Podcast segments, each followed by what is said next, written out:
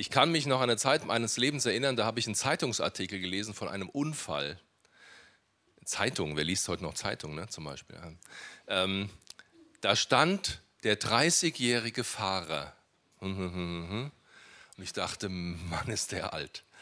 Ich weiß, ich kenne diese, habe dieses Gefühl noch in mir. Mann, ist der alt mit 30 Jahren.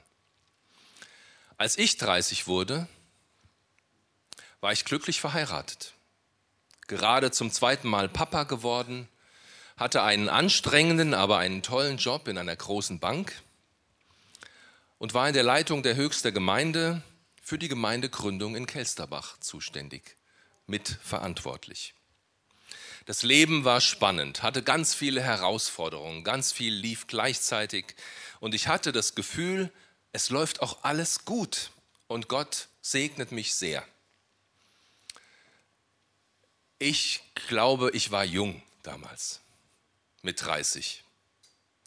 Dieses Jahr, 2023, werde ich, so Gott will, zum zweiten Mal 30 Jahre alt und blicke auch zurück inzwischen auf Zeiten, die nicht mehr ganz so toll waren.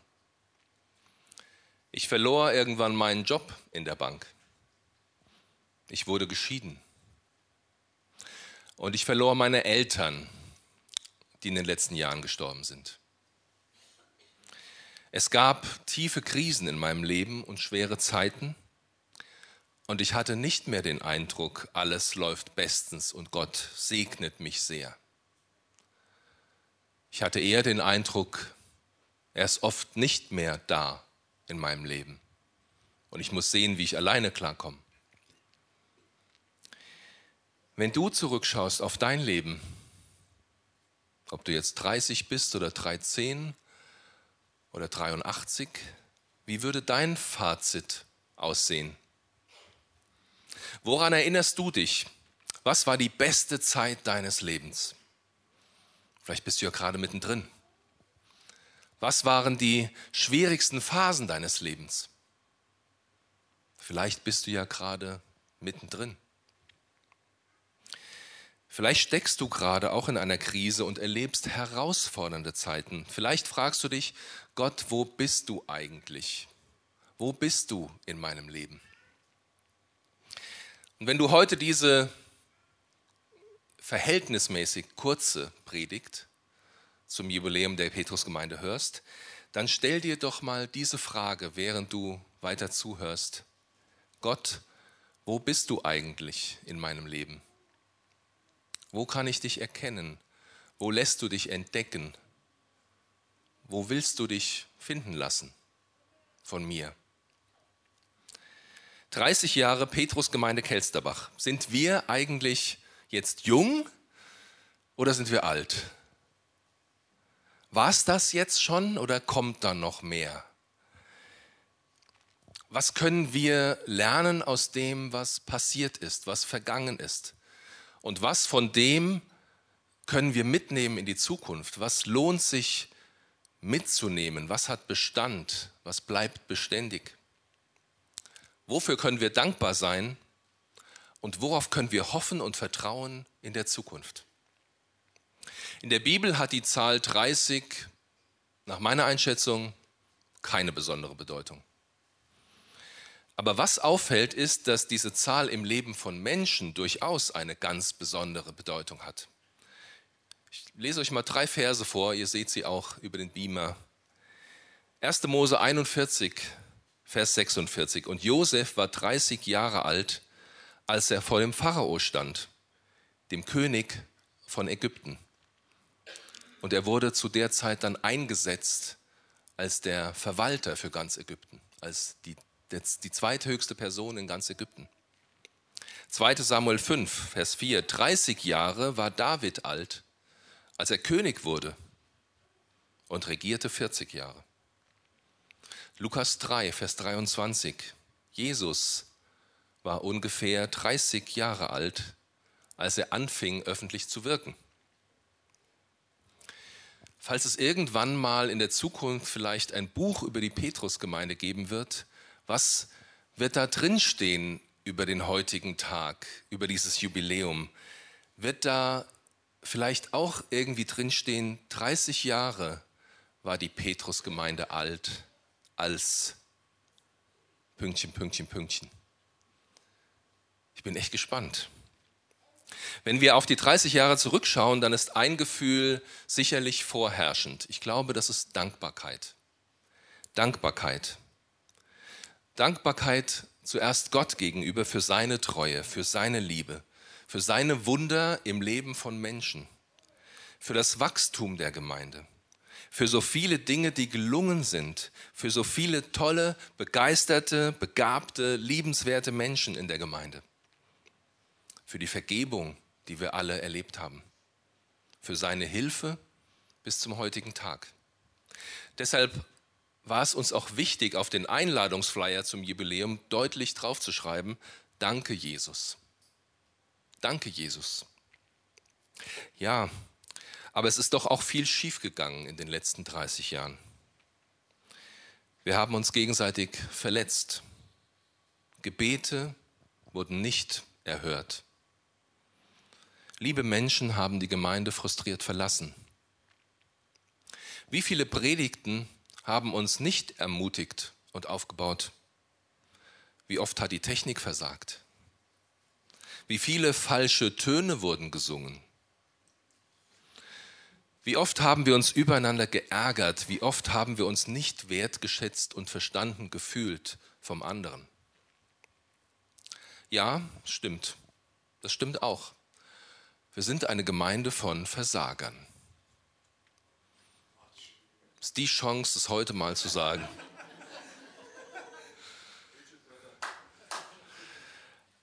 Eine Gruppe von Menschen, die es immer wieder erleben, dass wir es nicht schaffen, dass wir Fehler machen, dass wir verletzen oder verletzt werden.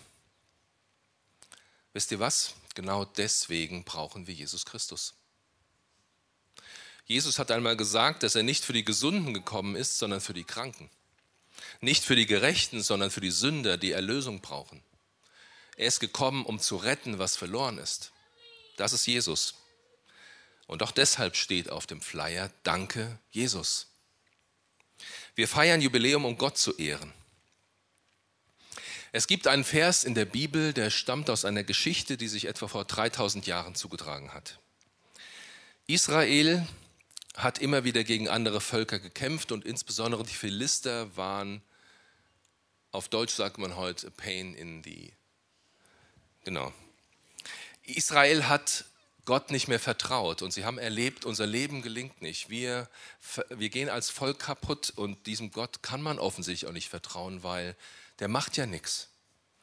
Aber sie haben eine Sehnsucht entwickelt. Sie wollten Gott wieder begegnen.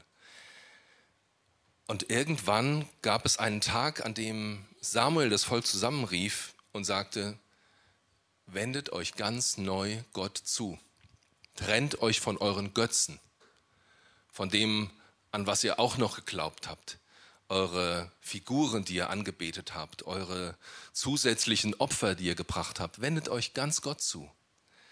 Verlasst euch allein auf Gott. Und es gab einen großen Tag des Gebets und des Fastens, wie so eine interne Gemeindestunde, einen ganzen Tag lang, wo es nichts zu essen gibt, wo man nur betet und sagt, Herr, erbarme dich, Herr, erbarme dich, Herr, erbarme dich.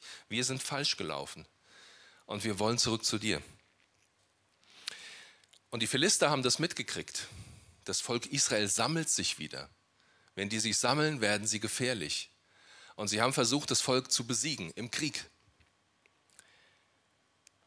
Und Israel hat gekämpft, indem es gebetet hat, nicht mit Waffen. Und Gott tut ein Wunder, schreibt die Bibel an dieser Stelle, und er kämpft für sein Volk und besiegt die Philister. Israel ist Zuschauer, die müssen denen nur noch hinterherjagen und sie vertreiben.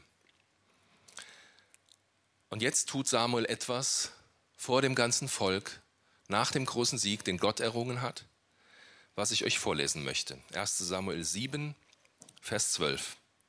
Nach diesem Sieg stellte Samuel zwischen Mitzpah und Shen einen großen Stein als Denkmal auf. Bis hierher hat der Herr geholfen, sagte er, und nannte den Stein Eben Eser, Stein der Hilfe. Bis hierher hat der Herr geholfen.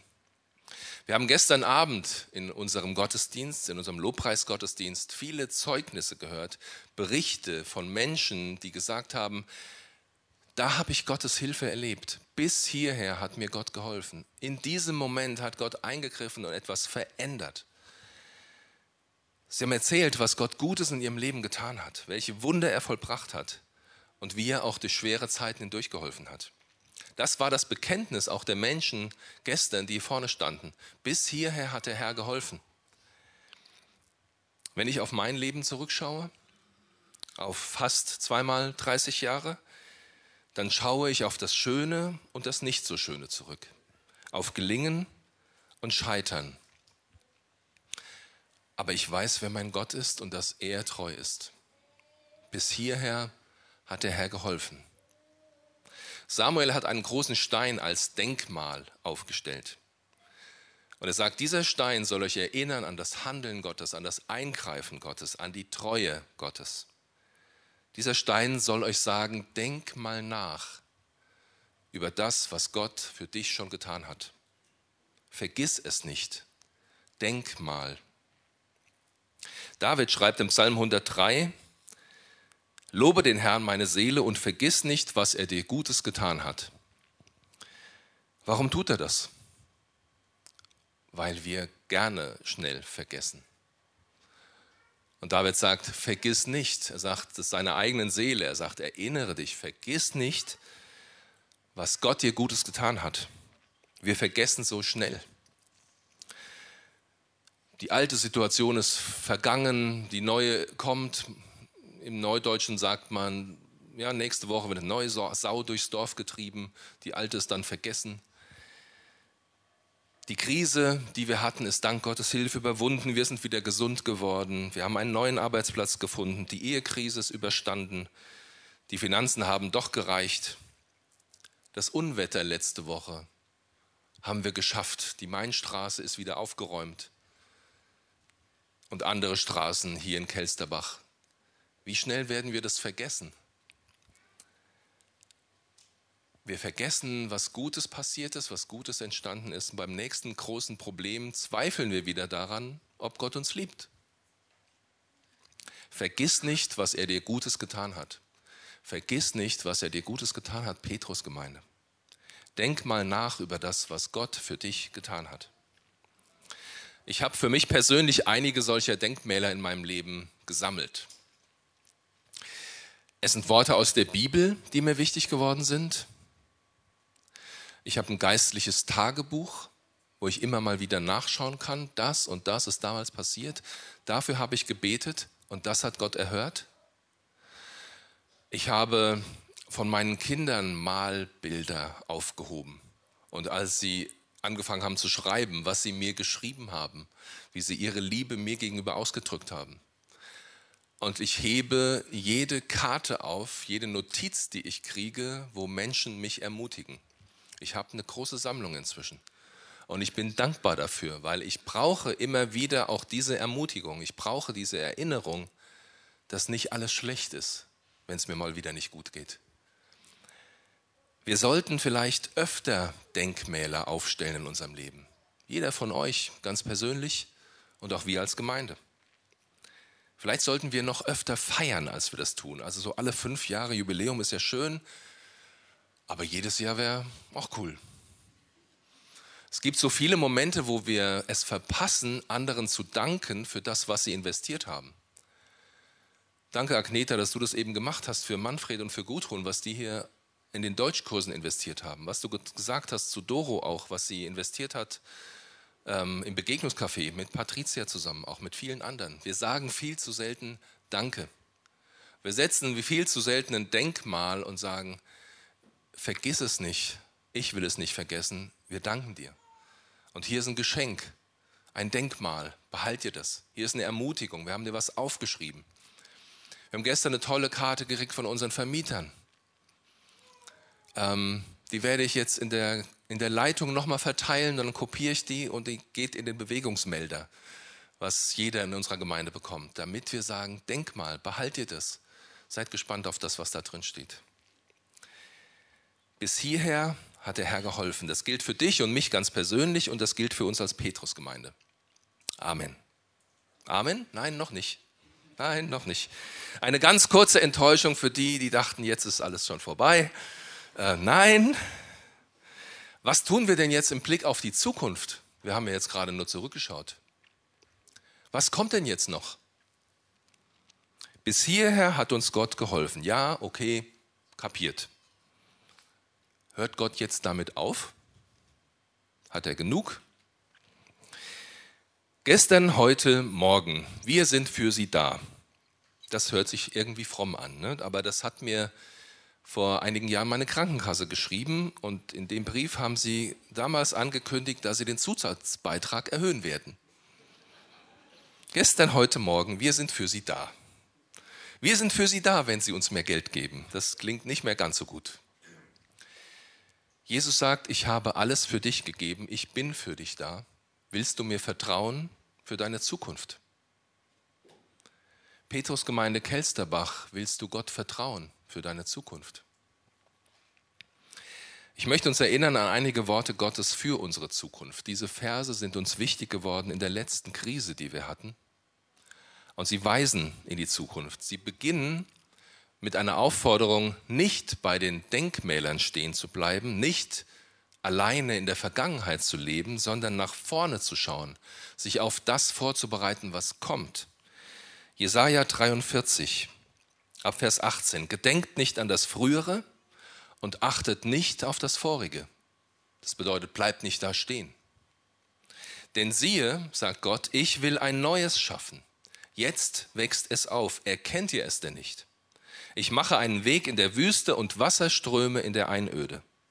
Das Wild des Feldes preist mich, die Schakale und Strauße, denn ich will in der Wüste Wasser und in der Einöde Ströme geben, zu tränken mein Volk, meine Auserwählten. Das Volk, das ich mir bereitet habe, soll meinen Ruhm verkündigen. Gott will, Gott macht, Gott schafft, Gott versorgt. Und was ist unser Job als sein Volk? Wir sollen seinen Ruhm verkündigen. Wir sollen von ihm erzählen. Wir sollen den Mund nicht halten, was wir von ihm Gutes erfahren haben.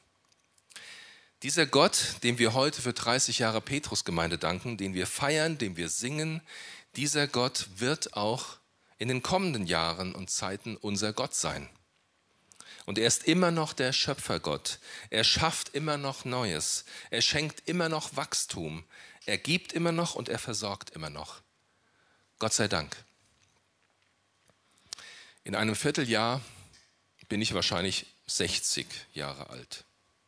Zweimal 30. Und ich weiß nicht, ob ich danach nochmal 30 Jahre habe.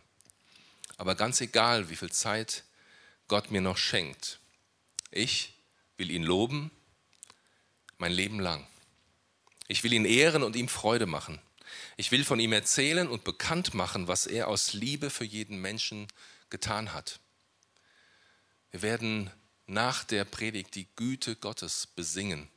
Und ich bitte euch, erinnert euch an das, was Gott euch Gutes getan hat, wenn ihr das mitsingt.